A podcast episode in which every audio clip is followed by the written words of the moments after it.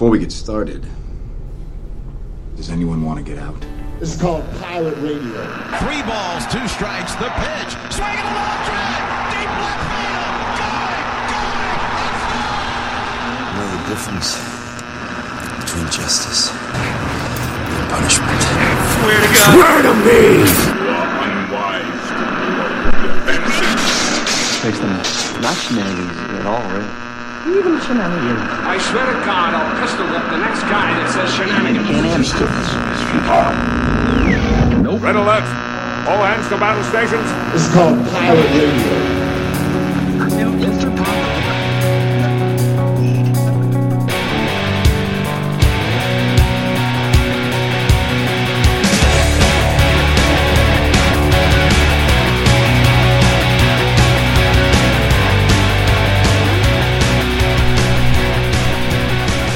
Good afternoon, all you GGR Pirate Radio listeners. My name is Mike Lunsford. This is Mike on the Mike, my solo podcast that I do here on the GGR Pirate Net, uh, Radio Network. We've got all sorts of cool things that we're doing. We've expanded our podcast. It's not just GGR Pirate Radio anymore. It's now the Pirate Radio Network. So I do my own show. Steve has got his own show. He calls that Educated Guesses. Uh, we're going to be adding more content, more stuff, things like that. It's going to be a good time uh, by all. Really, so welcome back, welcome back, welcome back. Uh, that first show that we did was a lot of fun. Got to talk about movies a little bit. Got to talk about uh, upcoming plans here for the summer. Uh, and let me just tell you about what I got coming up here uh, this week. Uh, I am recording this on Memorial Day, so this is the 25th of May, 2015. Uh, it's Monday. Normally, everybody's got today off, um, but I am actually going to be going into work today because I get time and a half to go to work. Which, I mean, if anybody who's going to turn down extra money to go in um, to work today is silly. Um, I still respect the the Memorial Day holiday. Um, and a lot of people confuse it too with Veterans Day, and they, they tell everybody that they know who's a veteran or who's currently enlisted. You know, Happy Memorial Day. Um, just so you guys know, and I'm, and I'm not trying to disparage anybody. Honestly, the, the sentiment is great that you guys are thinking of our military on days like this. But Memorial Day is meant for a memorial. You know, shocker, right? It's a memorial for uh, those who died in service uh, of the military for our country. And I um, I spent five years in the army myself. Um, I'm not going to go into a great detail about that, but um, I, I consider myself lucky that I never had to um, lose anybody that was you know a comrade that that, that I know, um, or vice versa that I came home okay, um, that I didn't really have to deal with anything. Uh, In that same vein, though, there are a lot of guys who went overseas never thinking that that was going to be something that could happen, and it did. So I just think that it would be respectful um, for all of us, you know, just to have a, a quick moment of silence for all of those who did give their lives uh, for our country, and that's why this holiday is today.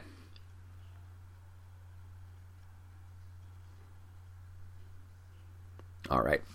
So don't want to make this too somber, um, but yeah, I mean, I, I definitely appreciate what our, our men and women who are in the armed services do, especially because I only did it for five years. I mean, there's guys that do this for 20 that, I mean, just good for them. I mean, I I, w- I wasn't able to continue. I mean, I was just a kid when I joined, so, you know, you make a rash deci- decision when something like 9 11 happens, and you do your time because that's what you're supposed to do, and uh, you come out of it. And I mean, I think it made me a better person.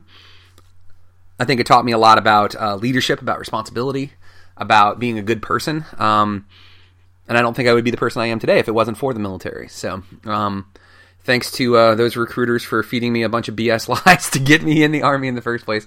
But honestly, I was going to join no matter what because of uh, what happened on 9/11. So let's leave that where it is. Um, we'll we'll move on and we'll talk about other other good things. I want to talk about what I got going on this week because this week is going to be fan freaking tastic. So.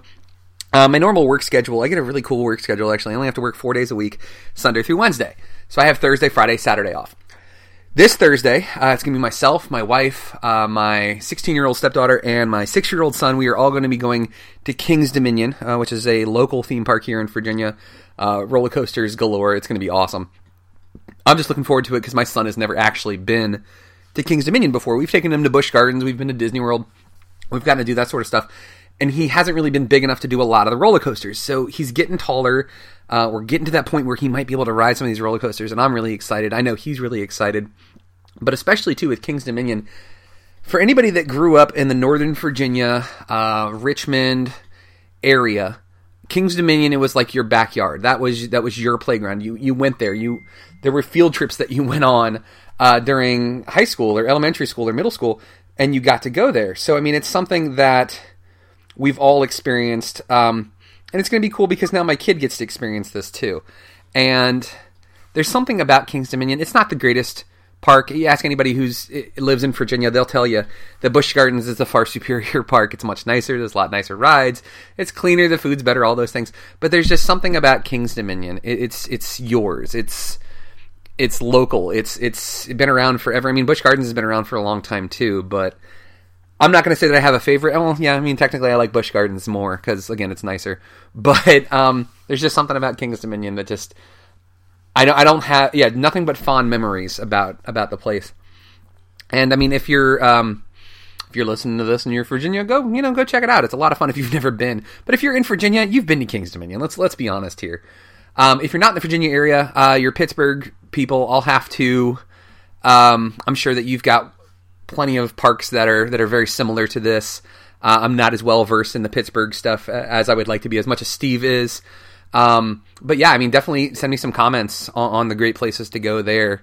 Um, because I mean, we all we, we love to travel in this family, so maybe we'll head up there and check out some of these cool parks that you guys have. Um, but also too, so Thursday we're going to be doing Kings Dominion.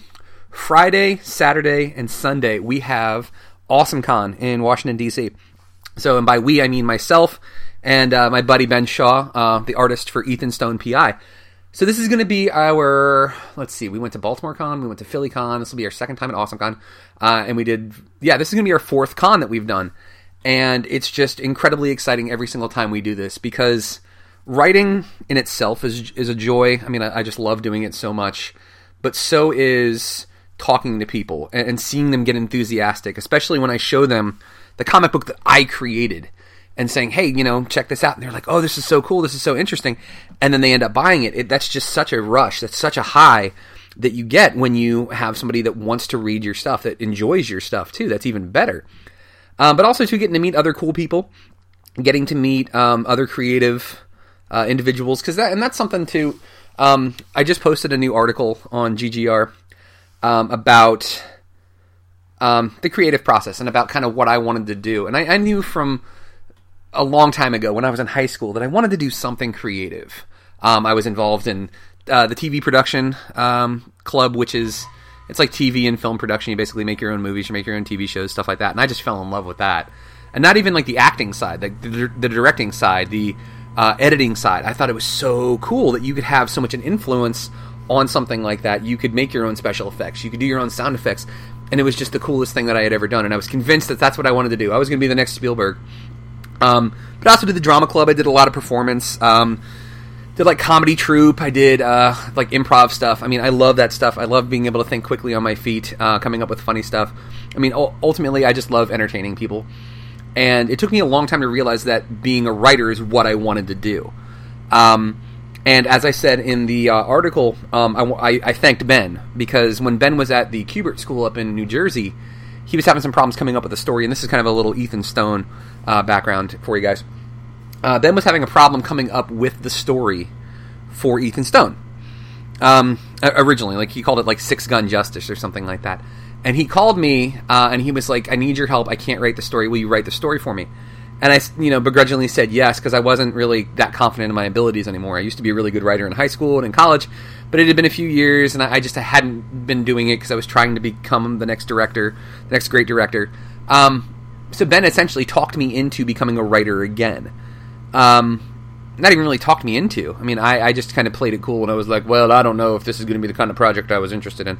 But uh, he ultimately, that moment was what reminded me of how much I enjoyed writing and why I wanted to do it again. So uh, I did it on the pod. I did it on the uh, article. I'm gonna do it on the podcast too. Thanks to Ben Shaw for making me uh, get off my butt and start doing something again.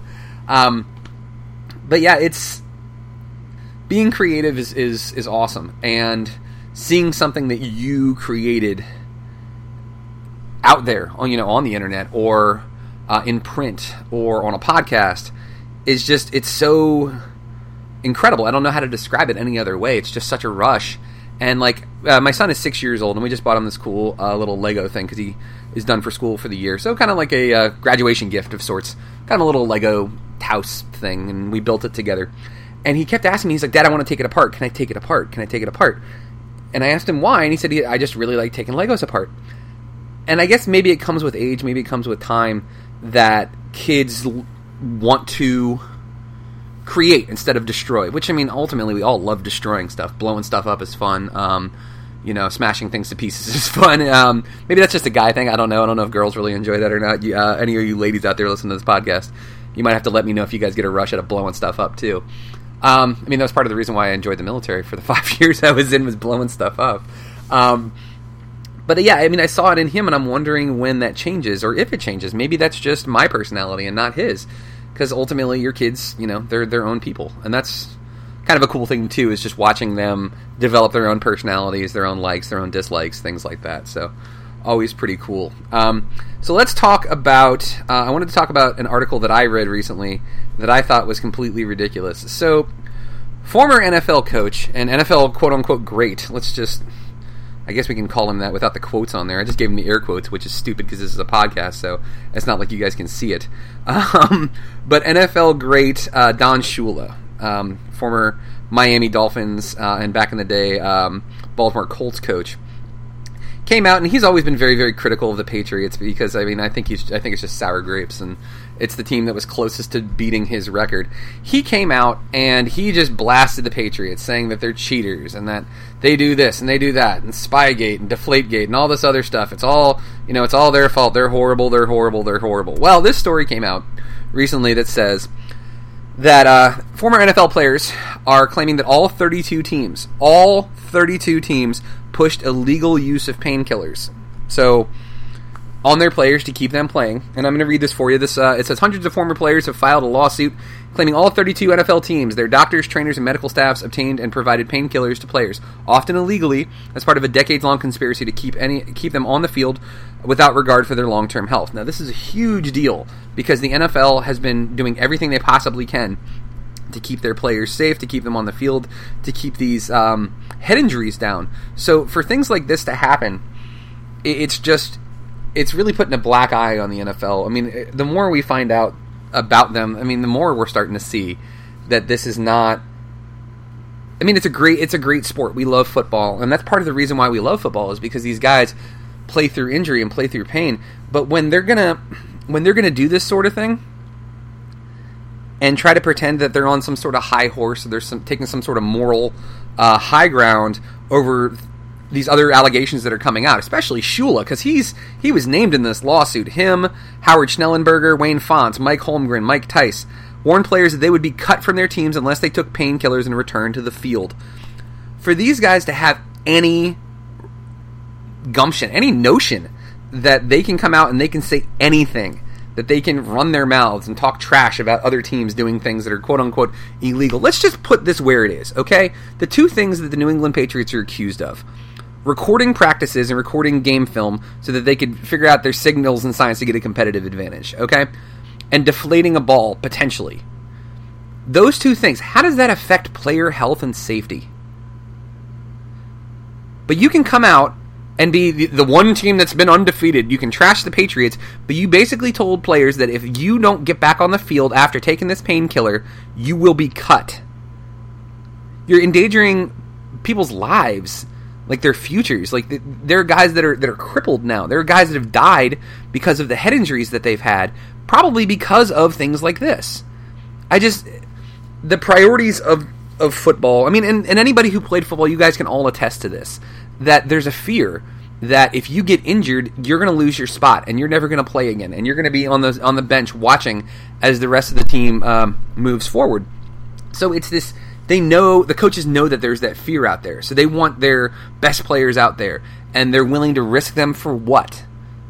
For for for you to make some more money. You're already making millions of dollars a year you know like to further enshrine yourself in, in the hall of fame is success really that important to risk lives for a game it just it's it baffles me to, to no end that that shula had the nerve to say anything at all At- i mean but but then runs his mouth and then thinks that nothing is ever going to come of him Oh, because he's Don Shula. Oh no, we can't talk about him. Don Shula is a great. Don Shula is a great. All right, so that's my little NFL rant for the day. Um, we're gonna make this a pretty short podcast today. I'm only gonna do maybe another five minutes here. Um, but I just recently did an article about movies that we want to see sequels for. Um, so check it out. It's um, www.greatgeekrefuge.com. If you click on the articles gallery, it's right there. Um, it'll go into. Um, it's under. Uh, I did it under Frank Landau, so it's under Frank Landau's home uh, movies. Uh, if you go there, uh, click on it, um, read it over. I mean, and give me your input. Tell me what you guys think about other movies that might need sequels.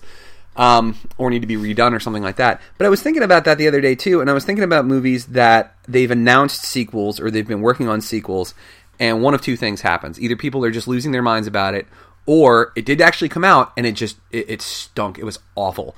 Um, one of the ones that comes to mind, I loved the first Boondock Saints. Everybody loved Boondock Saints. It was such a great movie, and everybody who watched it wanted more, wanted a sequel because they set that movie up so perfectly for a sequel, and we finally got it, and it was god awful. It was it was so crappy. It just it's honestly though it, I think that it suffered from the same thing that Star Wars suffered from. That after Star Wars: Empire Strikes Back and Return of the Jedi uh, came out, everybody loved those movies so much. They were great, they were groundbreaking, um, and then there was so much time between them that we put them on this pedestal.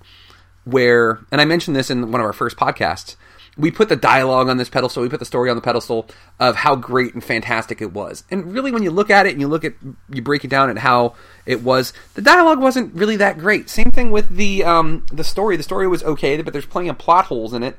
Um, but you put it up on a pedestal, and we do that a lot with movies, and that's I think Boondock Saints is a perfect example of that.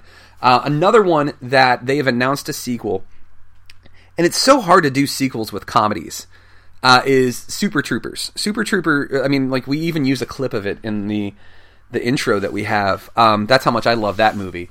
But they've announced a sequel to it, and you just wonder how many times can you do that same gag over and over again? I mean, are they going to do the meow thing again? If they don't do the meow thing, are people going to get upset? Um, I, I it's very very hard to follow up a comedy because trying to duplicate comedy is very difficult. Think about it if you've ever told a joke or you know you told a funny story or you said something really funny in the spur of the moment um, and everybody laughed while you're at work or, or something like that or you're at a party and then you try to retell that story to somebody else. It's never as funny the second time around as it is the first time around. Um, I just I can't think of too many movie sequels, especially comedies, that really held up um, when it comes to the quest for more money. Essentially, that's another one that I completely forgot, and I should put it on the list. Um, the quest for more money. um, uh, Mel Brooks never announced it, but they joked about it in the end of Spaceballs. But I think with with Star Trek getting a gritty reboot, with they're doing a new Star Wars movie here in December, um, with all these sci-fi movies that they're adding on to, like um, Prometheus being the prequel for Alien. Um, I mean, God, he Mel Brooks needs to do another movie. He needs to do another Spaceballs, and he totally could. Um, I just don't know if he's really directing anymore. I think he might have retired. Um, and I think he runs into the same thing too. He maybe doesn't want to tarnish his legacy. He doesn't want to do sequels because he would rather move on to something else. He'd rather go with something that he hasn't done before. Uh, I mean, and I can I can appreciate that too. And I mean, I, we would all love it. We'd all go nuts. But at the same time, too, are you really are you are, are you diminishing the original one by tampering with a sequel? Um, we saw it happen with the Star Wars prequels. I mean, did that tarnish the Star Wars name? I don't think so. I mean, because look at how crazy people are going about the new Star Wars movies that are going to be coming out. I, I don't think you can really tarnish something like that, especially when it's so ingrained in society. Um, I'm excited for this because I'm a Star Trek nerd. They've announced that they're going to be doing a third Star Trek movie. God, I hope they fix it. I, I, really hope that they do better than they did in Star Trek Into Darkness. Again, that's another article that Frank Landau wrote in AAR on uh, Star Trek Into the Darkness and how disappointed uh, he was or I was with that movie and how it made me mad the way they uh, essentially just kind of like cast aside anything that was Star Trek and kind of threw a story together at the last second after having a really good intro too. The first like half of that movie was great, but the second half of it was just so derivative of Star of Star Trek Two and Star Trek Three and little bits and pieces of Nemesis and Star Trek Nemesis sucked anyways. Why would you want to use that? But anyways. Um, that's going to do it. That's my 20 minutes today. Um, just real quick and to the point here, just wanted to talk about my opinions on things. Go to the website, uh, www.greatgeekrefuge.com. We've got all sorts of great stuff. We've got Ethan Stone PI. You can pick up uh, issues there. We've got digital copies. We've got print copies. I mean, uh, yeah, you pick one, pick up a print copy. I will sign it for you. Ben will sign it for you too. The collector's edition just came out, which is issue one and two combined. It's got some previews for issue three, which is going to be about the headless horseman of Sleepy Hollow. But that's going to be coming out too uh, real soon. Here, that's issue three. You can pre-order that one as well. So as soon as it comes out, we will ship it to you. Um, but that is uh, all I got for today. My name is Mike Lunsford. This was Mike on the mic. This has been a GGR Pirate Radio Network production. Woohoo!